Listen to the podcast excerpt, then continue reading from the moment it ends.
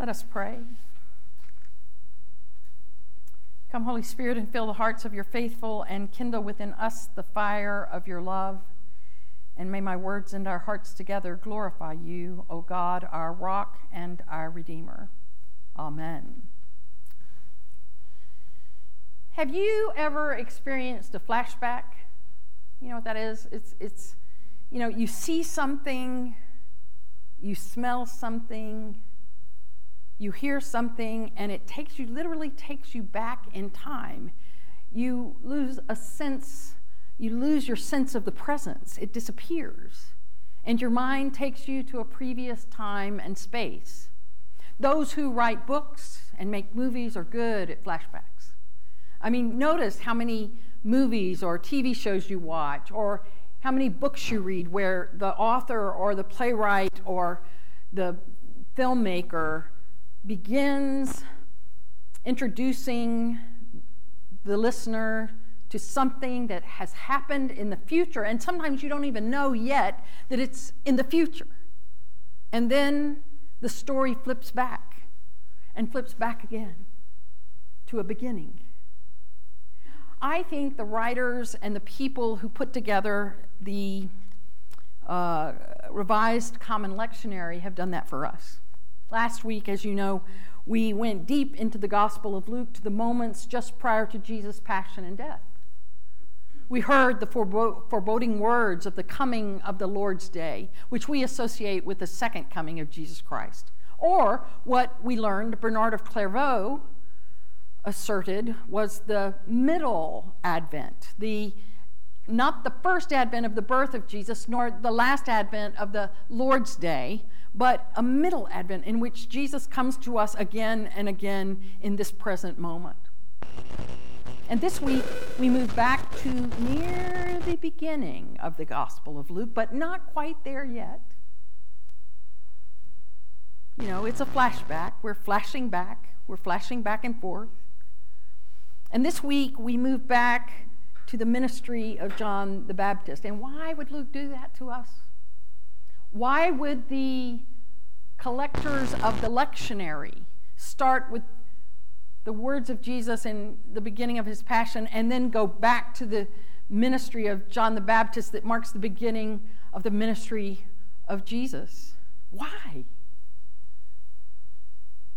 Perhaps it is found in the words of the proclamation of John the Baptizer, which is, by the way, a look back at the prophet Isaiah.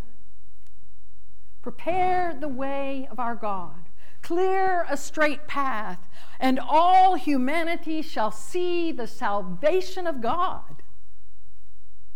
And preparing really is what we do at Advent, isn't it? I mean, we do it for Christmas too. I mean, we're all preparing, putting up lights, decorating, buying gifts, or making gifts. I mean, we're all into this preparing thing, but the preparing at Advent invites us to wait and watch.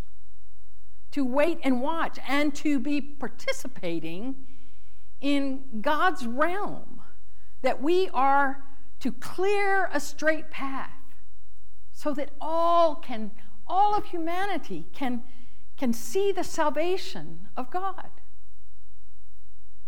Well, our reading today begins interestingly, doesn't it? In the 15th year of the reign of Tiberius Caesar, when Pontius Pilate was governor of Judea, and Herod was ruler of Galilee, and his brother Philip, ruler of the region of Iturea and Trachonitis, and, and Lysanias, ruler of Abilene, during the high priesthood of Annas and Caiaphas. Sounds a bit like a list of illnesses to me. I mean, particularly Iturea, Trachonitis, and Lysanias. And after listing all these rulers and all these high priests, after listing the principalities of the area of Israel, we get an interesting inclusion. Comma. And a word of God came to John, son of Zechariah. Now, if you blink, you will miss that. If you tune out for one second, you will miss that little addition to that long lineage of rulers and powers and principalities of Jesus' day. Because we get there the Word of God, who comes to John, son of Zechariah. I mean, Luke knew very well those who ruled with authority in the region, yet puts John in the high place of the ending of the list. I mean, it's a high ranking to be the last listed. Now, I know you and I, we don't really care about all those people. We don't know who they are. I mean, maybe Pontius Pilate and a little bit of Herod, but we don't really know the rest of them.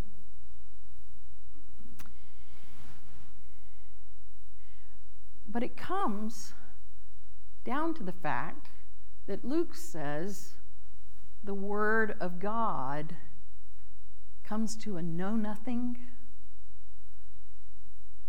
camel hair dressing, bug eating mystic. And the Word is a holy revelation that is political and familial and prophetic. Luke's point is clear. Despite appearances to the contrary, the real power and authority resides neither in the imperial palace nor in the sacred temple. The real power of God is embedded in a scraggly figure alone in the wilderness, preaching repentance for the forgiveness of sins. And so, beyond the control of the empire, God is at work in the world. This is Luke's witness that God, in spite of all that it appears to be, is at work in the world. John is preaching repentance. Today, we would, you know, we, we kind of, that repentance thing is hard for us to grasp. But it literally means turning and going the other way. We might call it a change of heart or a change of our lives a complete reorientation. And for John, the visible sign for this change is baptism, an immersion in water that was typically reserved for Gentiles who wanted to convert to Judaism. But John is calling on all the children of Abraham to undergo baptism, that all, that all people, all people require conversion not just the Gentiles, all of us.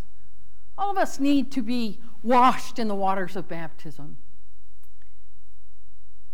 John was proclaiming that there was a new day coming. It was at hand right now and urged those present to change their minds, to change their hearts, to change their lives because God is coming near. And at least according to John the Baptist, it's not going to be pretty. Now, we don't hear a lot of that because we continue and know the rest of the story, and that Jesus comes with a pretty dramatically different message. John the Baptist preaches repentance, and so does Jesus. But the repentance Jesus is speaking about is new relationship with God and with others. At the point of all of this proclamation and baptism was transformation. And yes, forgiveness of sin, but that is transformation. It's not some deal we're cutting to get into heaven, it's about seeking transformation. That the person participating would experience shalom, a Hebrew word that we often translate as peace, but really is so much more than that. It's not simply peace, as in the absence of conflict or discord. Rather, it's the presence of wholeness it's the presence of freedom. It's about liberation. In the book of Exodus, the Hebrew word for Egypt is Mitzrayim, literally meaning the narrow places. You know, when the Israelites were in, enslaved in Egypt, they were living in narrow places. It was a place of hostility, resentments, and, you know, the truth is, we all live in narrow places at times. We all know about hostilities today. And sometimes we live with resentments and addictions and apathy and stress and injustice, and well, the list could go on forever. And truly, we need this new Exodus that John calls us to.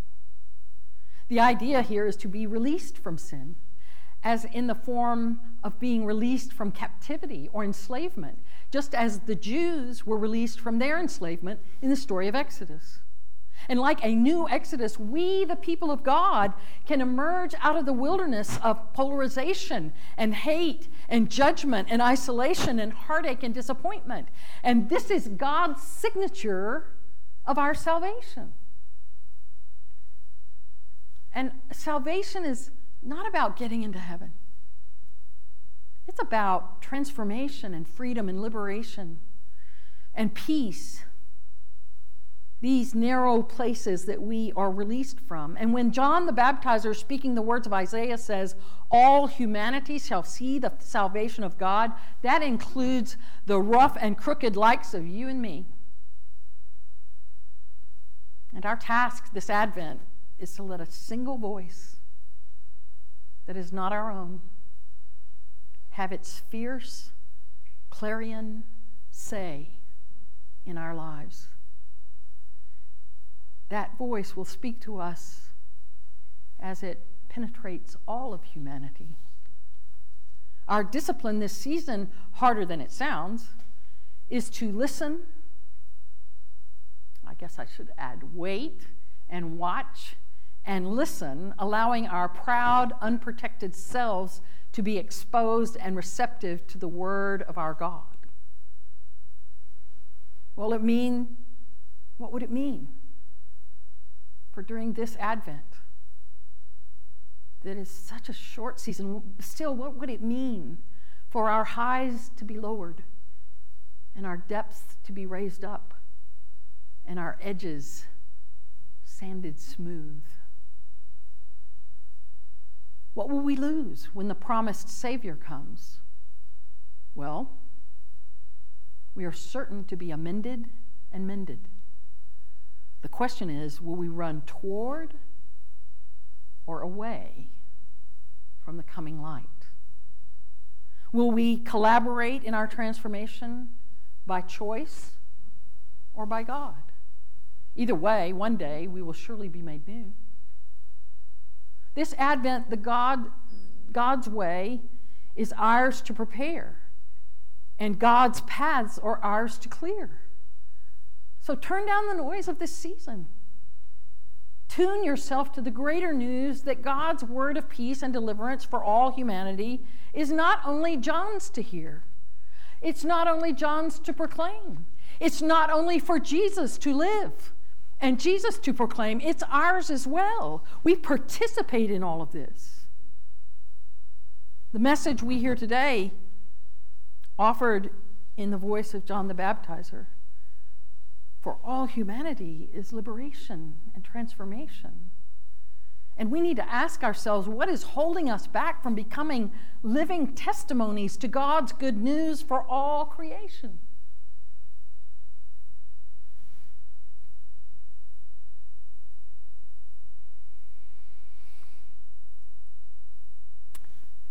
When I was a United Methodist, uh, you know, the United Methodists baptized infants primarily. And I did. I baptized a lot of infants. I baptized one infant, and the mother thought I was going to drown her baby. I used so much water. Um, and then when I got to the Cathedral of Hope, it was a big church, and um, and as we have gone further and further, uh, seeing people leave the church, uh, we're finding that there are more and more adults getting baptized because they weren't baptized as infants, and then they weren't baptized as teenagers. And um, and I have to tell you that um, it's startling to baptize an adult because that adult knows exactly if we've done our work well what is happening to them. I cannot tell you the number of adults that I came face to face with whose eyes filled with tears and as they spoke the words of covenant, as they acknowledged God's claim on their life and the promise of Jesus in their heart and the coming Holy Spirit to guide them, they fell apart.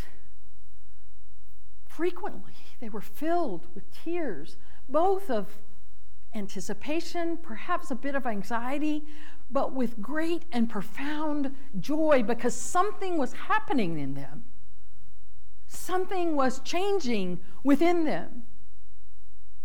And they knew it. And so we baptize children and, and infants and adults today.